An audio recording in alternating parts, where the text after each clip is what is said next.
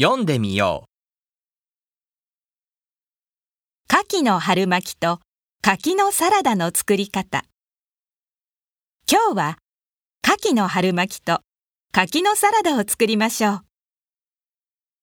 まず材料の牡蠣とニラをさっと茹で、春巻きの皮に2、3個ずつ巻いて揚げるだけ。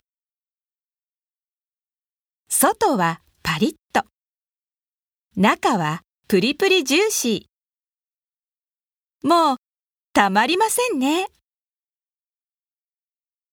柿のサラダも簡単で、柿を食べやすく薄く切って、水菜を3、4センチに切って、蜂蜜とオリーブオイルと酢と塩と粗く切ったごまを混ぜるだけです。